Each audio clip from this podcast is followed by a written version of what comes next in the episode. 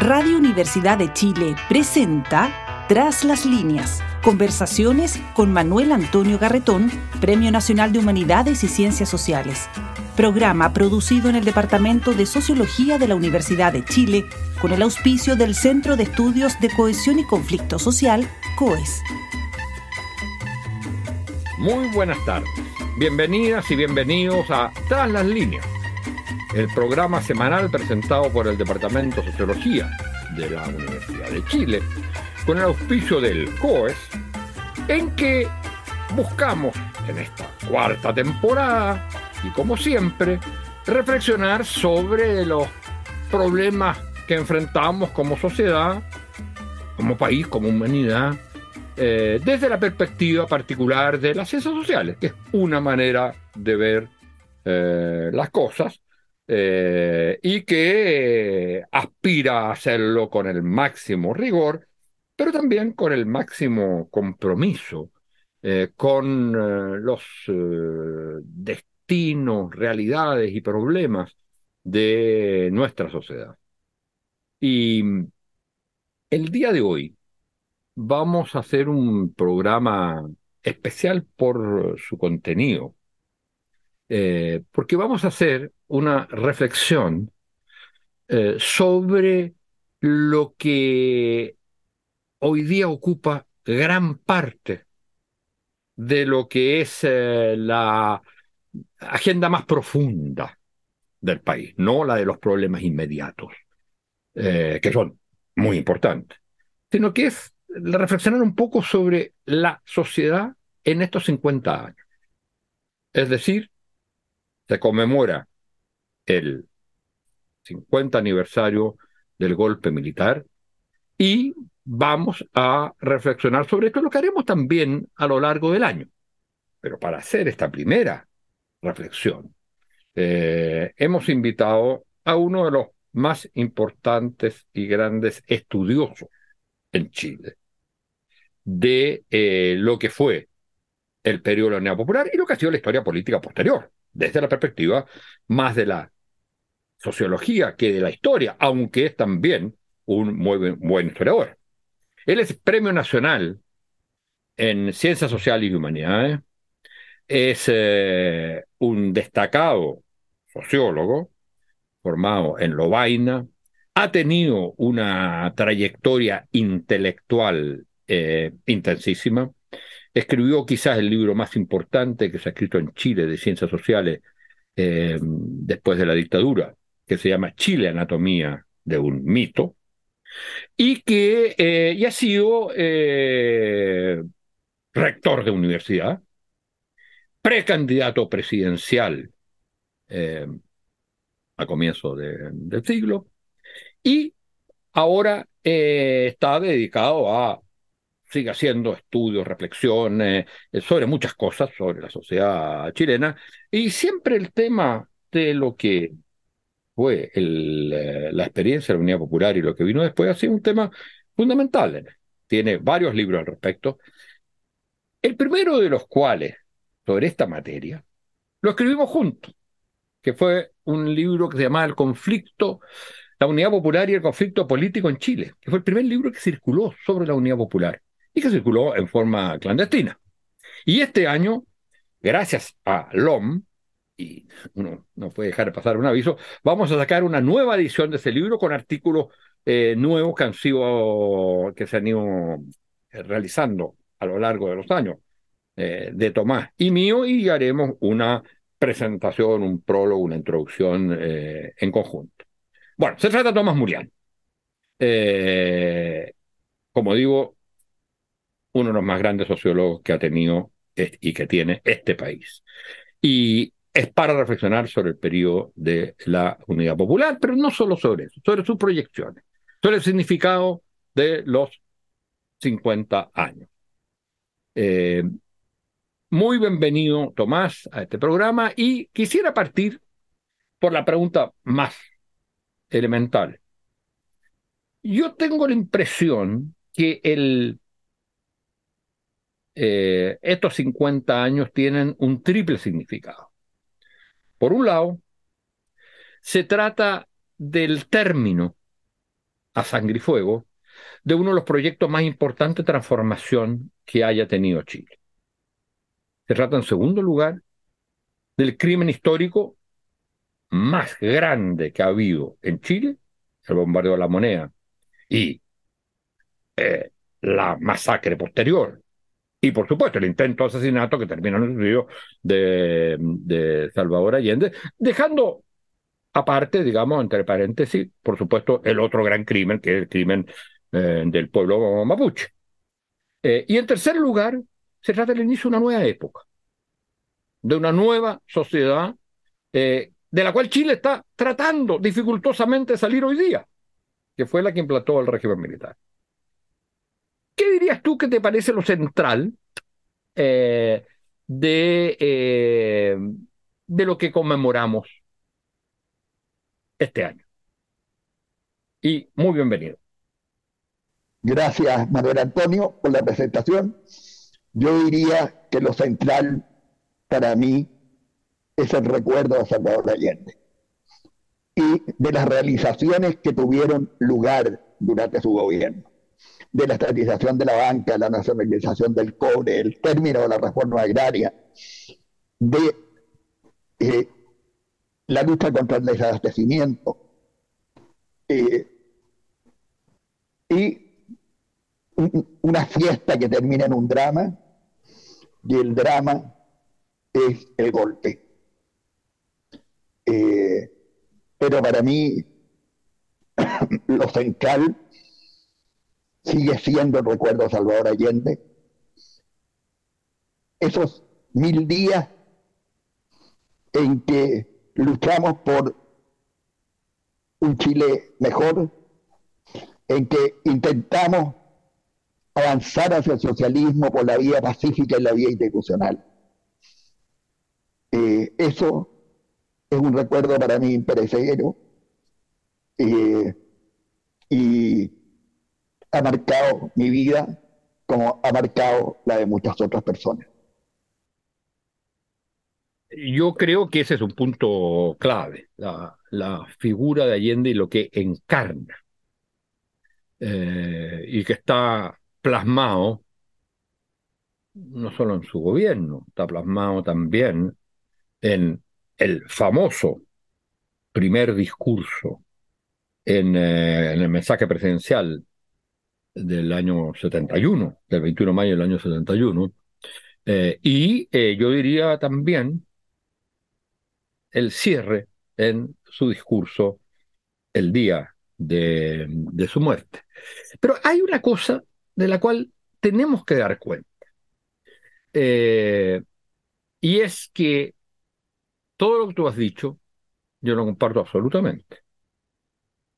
Pero hay un porcentaje, hay un porcentaje muy grande del país, digamos quizá la mitad, poco más, poco menos, que estuvo en contra de eso, que lo vivió de manera distinta a cómo lo vivimos eh, nosotros. Nosotros lo vivimos como el gran, y como lo vivió gran parte por los chilenos, como un gran momento de, eh, de libertad, de expansión de esas libertades, eh, como un gran momento de para histórico y que lo sintió que era propio ese proceso. Y hay otro sector del país que lo vivió de una manera eh, trágica. No estoy hablando, no estoy hablando solo, eh, ni siquiera, de aquel sector que estuvo desde el primer momento por derrocar el gobierno de Allende. Estuvo desde el primer momento. Fue a Estados Unidos a pedirle que interviniera. Incluso los militares no estuvieron en ese momento. Pero poco a poco se fue generando un país dividido, y entonces uno tiene que dar cuenta de eso. ¿A qué atribuyes tú que ese proyecto grandioso de la unidad popular no haya logrado ser mayoritario? Sí, esta es la, realidad. Era un gran proyecto, un proyecto donde se quería cambiar a Chile, pero que generó una polarización del país. tú dices la mitad, yo creo que es la mitad más o menos que estaba en contra. Entre ellos, dos grandes partidos en ese momento, el Partido Nacional de la Derecha y la Democracia Cristiana, con, con todos sus hombres contra la Unidad Popular. Y ese es el resultado casi necesario de un gran proyecto. Cuando se trata de hacer grandes reformas, se necesitan grandes acuerdos. Lo dijo Enrico Berlinguer, el italiano, hablando justamente de la unidad popular. Lecciones, el famoso discurso, Lecciones de Chile, que lo hace exactamente un año o año y medio después, al recibir a los exiliados chilenos. Exactamente. Entonces, eh, lo dicho por Berlinguer tiene toda la razón. Grandes reformas se necesitan grandes acuerdos si esos grandes acuerdos no se consiguieron. Eh, Allende hizo esfuerzos por entenderse con la democracia cristiana. Pero por un lado, esos esfuerzos eran callados por algunos sectores de la propia Unidad Popular. Pensemos en, el Carlos Altamirano de esos momentos, de ese periodo que después cambió. Eh, pensemos en ciertos sectores de la Unidad Popular que lanzaron la consigna de avanzar sin calzar. Y entonces podemos comprender por qué esa fiesta se convirtió en guerra. Eh, una guerra declarada que creó el paro de octubre de 1972, que dio lugar al tanquetazo y que finalmente dio lugar al golpe. Entonces, eh, uno puede decir que la Unidad Popular fue una fiesta, pero también fue un drama. ¿Ah? Y, nosotros en el libro que escribimos lo mostramos bien, mostramos los diferentes conflictos que tuvieron lugar durante la Unidad Popular y cómo se fue avanzando hacia la catástrofe.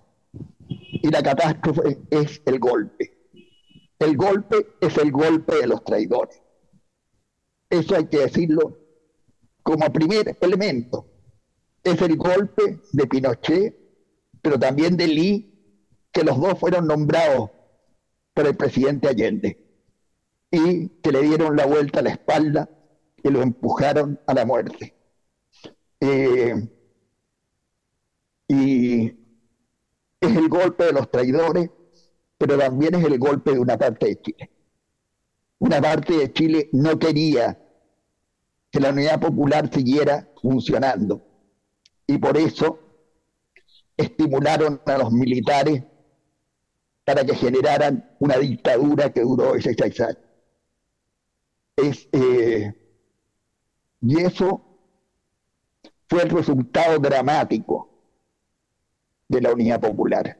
Tomás, el, en este diagnóstico que obviamente compartimos porque lo escribimos juntos, hay un punto que se nos ha criticado. Eh, en ese, en ese libro, y es que, y que es un punto que posteriormente se le dio la importancia fundamental, y yo diría como que casi única, que el golpe había sido un golpe del imperialismo.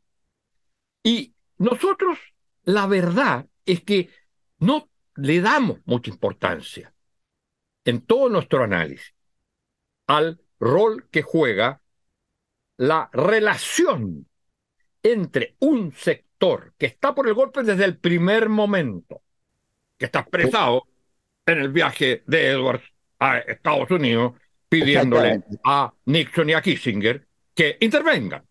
Y la respuesta, ¿no es cierto?, de, de Nixon es, eh, tenemos que, eh, we must get rid of this bastard, tenemos que liberarnos de este bastardo.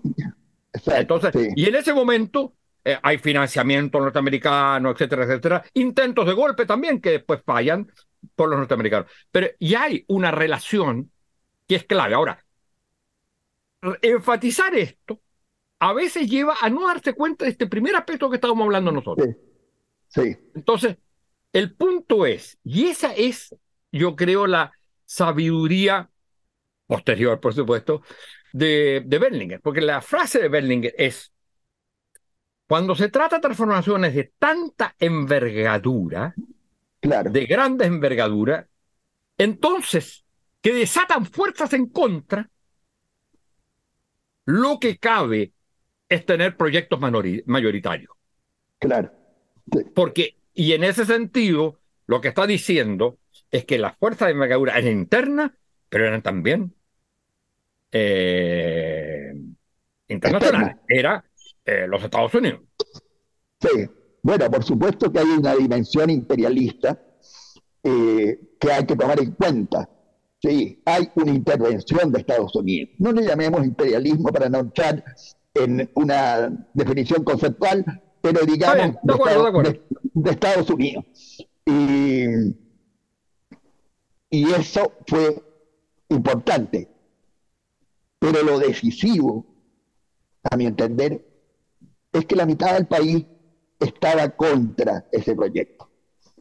Y eso conectado con la actitud norteamericana, eh, conectado con las deficiencias de la Unidad Popular, sobre todo con su desunión como coalición.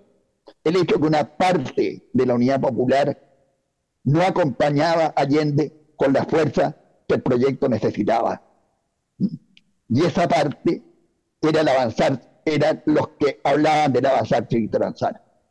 Y también, también yo, agregaría, eh, volvería al punto eh, que a nivel nacional hay un sector que desde el primer momento su estrategia es la de derrocamiento.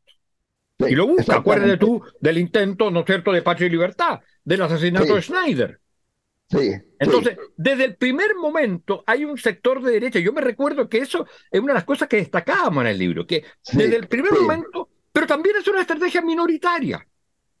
Es, como es minoritario el gobierno, pero tiene la capacidad, esa estrategia insurreccional, de incorporar a los sectores eh, de centro, por ejemplo, y a sectores medios y por lo tanto hacerse mayoritaria.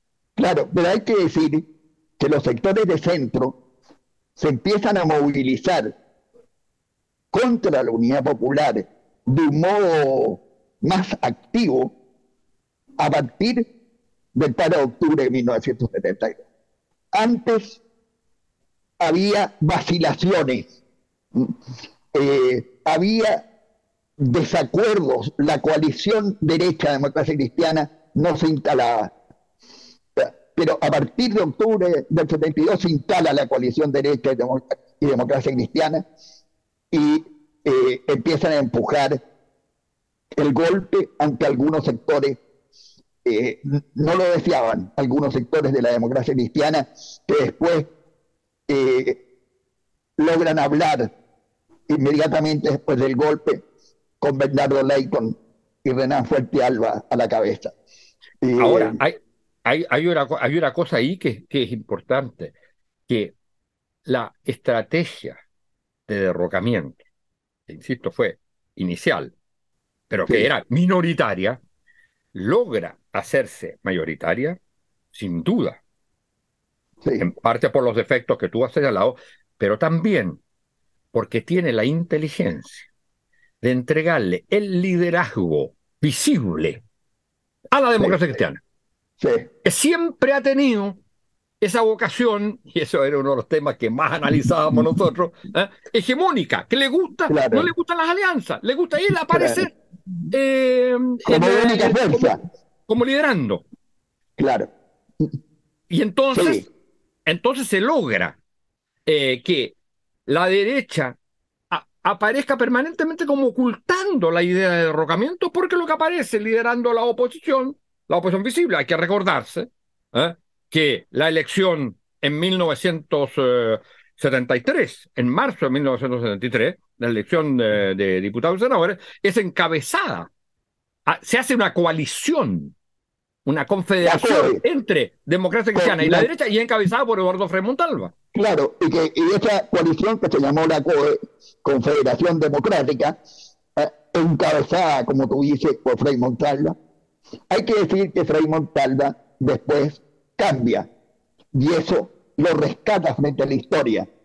¿eh? Pero hay un Frei Montalva reaccionario que lucha contra la unidad popular con toda su fuerza conectándose incluso con Estados Unidos, conectándose con Nixon, y hay un Frey que después se arrepiente y lucha contra la dictadura, sobre todo en, contra la constitución de 1980.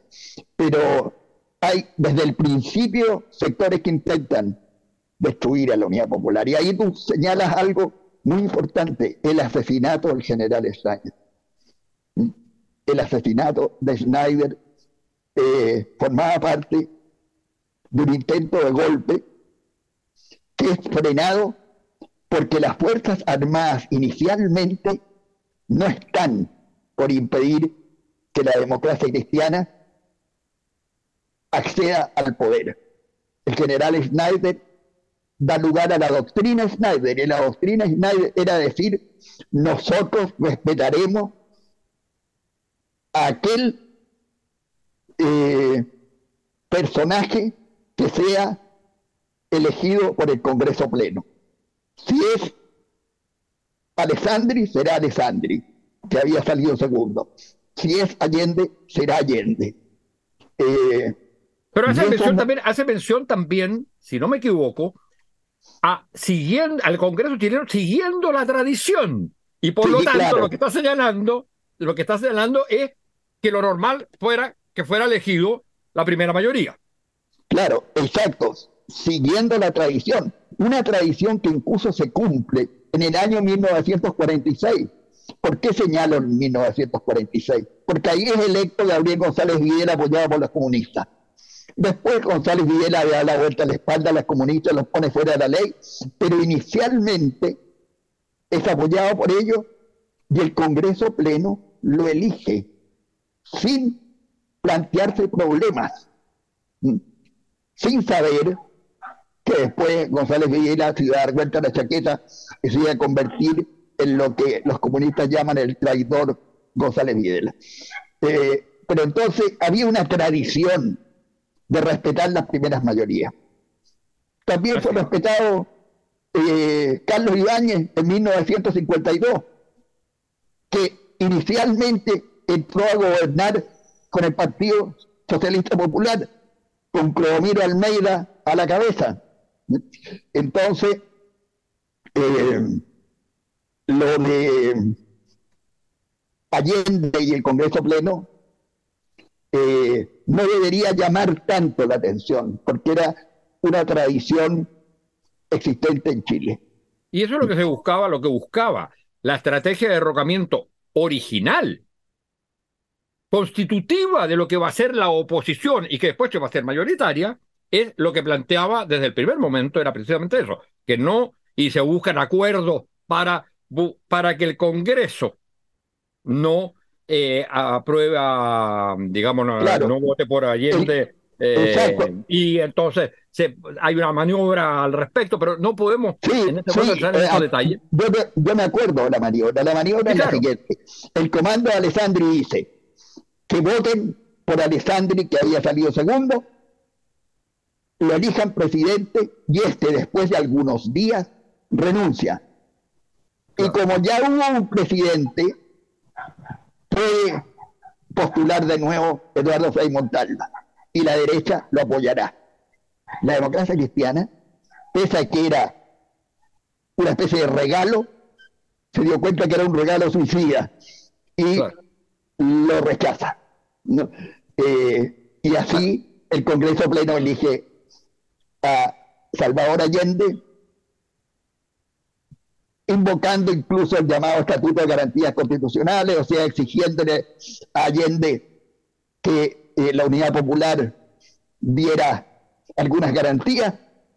Allende lo acepta, se dan las garantías, se introducen en la Constitución y Allende es elegido con el voto de los demócratas Y, eh, hay que, tenemos que acortar y yo quiero llevar la conversación a, al plano, eh, al plano de estamos en los 50 años, lo que se conmemora es el golpe militar. Entonces, una de las cuestiones que yo creo fundamentales y que tiene que ver con el futuro del país y con la manera como este año hagamos la conmemoración, es que el golpe militar, concretamente el bombardeo de la, moneda, la, muerte de Allende y la masacre posterior, eh, genera un clivaje en la sociedad chilena que yo creo que sigue presente y que es el clivaje principal, aun cuando se han ido sumando otros, múltiples, que se han ido sumando, no sé cómo se expresó, por ejemplo, en el estallido, que quizás no hacía referencia al golpe militar. Pero esta es una sociedad dividida por el golpe militar y porque al final, como sociedad, a diferencia de lo que hicieron los alemanes, a diferencia de que hicieron los sudafricanos, no ha como sociedad condenado el golpe militar y el acto de traición que tú señalabas y lo que vino después. Entonces, lo que yo digo, lo que quería plantearte es cómo ¿Cuáles son los elementos que tú más insistirías en esta conmemoración este año para que de alguna manera no estemos solo sobre el rechazo del pasado, sino también nos proyectemos. Pero esa proyección como país no la podemos hacer si no hay un verdadero esto, de nuevo, nunca más bajo ningún motivo, cualesquiera sean las circunstancias. Bueno, exactamente. Cuales sean las circunstancias. Porque la dictadura militar fue primero cívico-militar. Con no, civil-militar, toma, toma, ¿Ah? civil-militar, no cívico-militar. Civil-militar, sí, sí, porque cívico puede ser... Eh, Lo cívico eh, es positivo.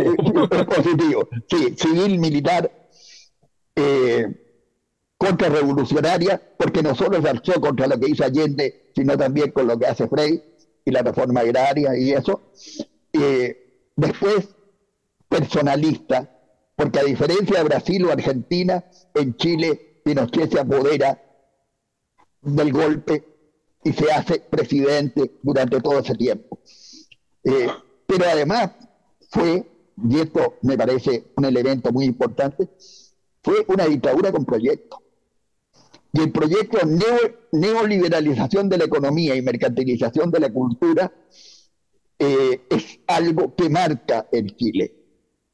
Eh, y en el libro que tú escribiste, eh, donde habla de neoliberalismo corregido y progresismo limitado, muestras muy bien, como yo también lo hago en mi propio libro, que el proyecto de la dictadura marca la sociedad chilena durante mucho tiempo después. Eh, y, ese mucho tiempo después es también hoy día. Eh, eso no significa que seamos una prolongación de la dictadura, no, eso no es así. Eh, pero somos un país marcado por la dictadura, eh, marcado por su proyecto y marcado por las luchas contra ese proyecto, marcado también por las protestas. Las protestas que comienzan en mayo de 1983 y que se prolongan, marcado también por el intento de atentado contra Pinochet, eh, marcado por los esfuerzos de los partidos de izquierda por avanzar pese a las dificultades. El Partido Comunista pasa de, la lucha antifascista a la rebelión popular de masa el Partido Socialista se divide en dos, el renovado con Arrate y Altamirano y el ortodoxo con Clodomiro Almeida, pero ambos luchan contra la dictadura, ¿ah? movilizan sectores sociales. Y eh, esa lucha marca tanto como el proyecto. Eh, pero la, sociedad chilena no se queda callada. No se queda callada, habla. Ahora. No logra, no logra eliminar a Pinochet, pero logra el no en el plebiscito del 5 de octubre de 1988.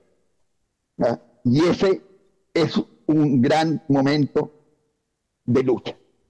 Ahora, es muy importante ese, el último, el punto que señalas tú, y tenemos que ir eh, terminando, es el, el, de plebiscito, porque por la significación que tiene en los tiempos de hoy.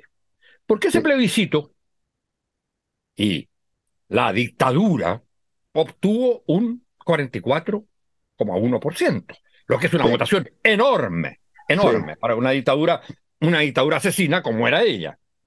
Eh, y la opción democrática, la oposición a la dictadura, logró formar una coalición y obtuvo la mayoría.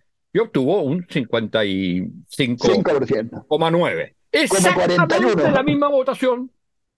Exactamente la misma votación, el porcentaje, por supuesto, ha cambiado la gente, pero los porcentajes que obtuvo Boric que era también la esperanza de un proyecto de transformación que precisamente superara el, el tipo de sociedad que recibimos de la dictadura con todas las mejoras que se hicieron sin duda durante el gobierno de la concentración. Ahora, ¿qué con el fracaso del proceso constituyente, que era paralelo a, a este nuevo gobierno que era el primer gobierno estrictamente de izquierda después de Allende, ¿no es cierto?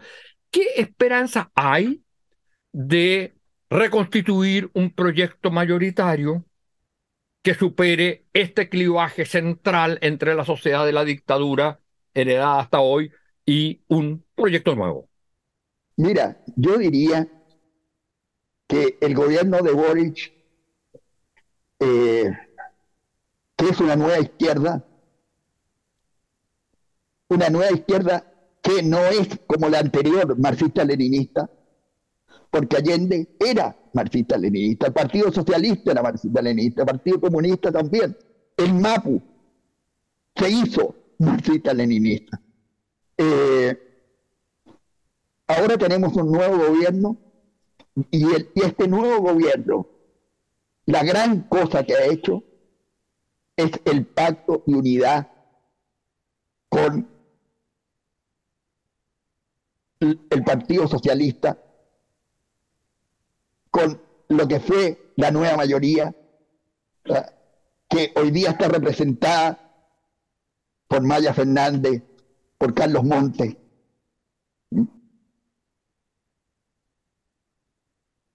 generando una nueva izquierda, una izquierda que crea un frente amplio, un verdadero frente amplio. Comienza con un frente amplio chico, pero lo amplía hasta convertirse en un frente amplio, amplísimo.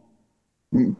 Eh, Montes, candidato, Maya Fernández, sobrina, eh, nieta de Allende, eh, ministra de Defensa,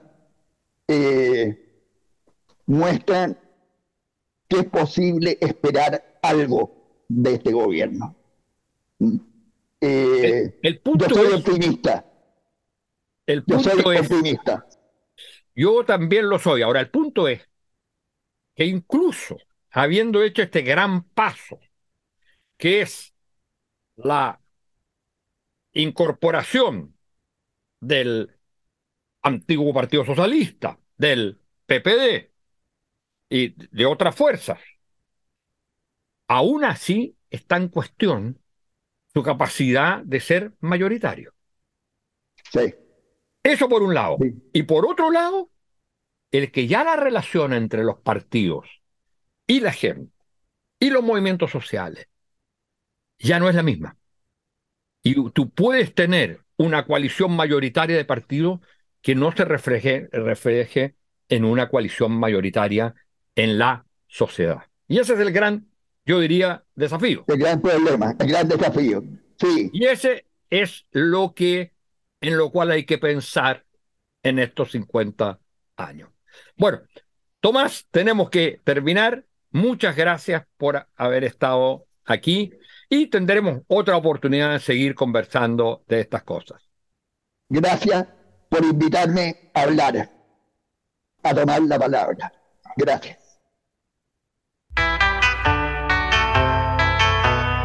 Radio Universidad de Chile presentó Tras las líneas, conversaciones con Manuel Antonio Garretón, Premio Nacional de Humanidades y Ciencias Sociales. Programa producido en el Departamento de Sociología de la Universidad de Chile con el auspicio del Centro de Estudios de Cohesión y Conflicto Social, COES.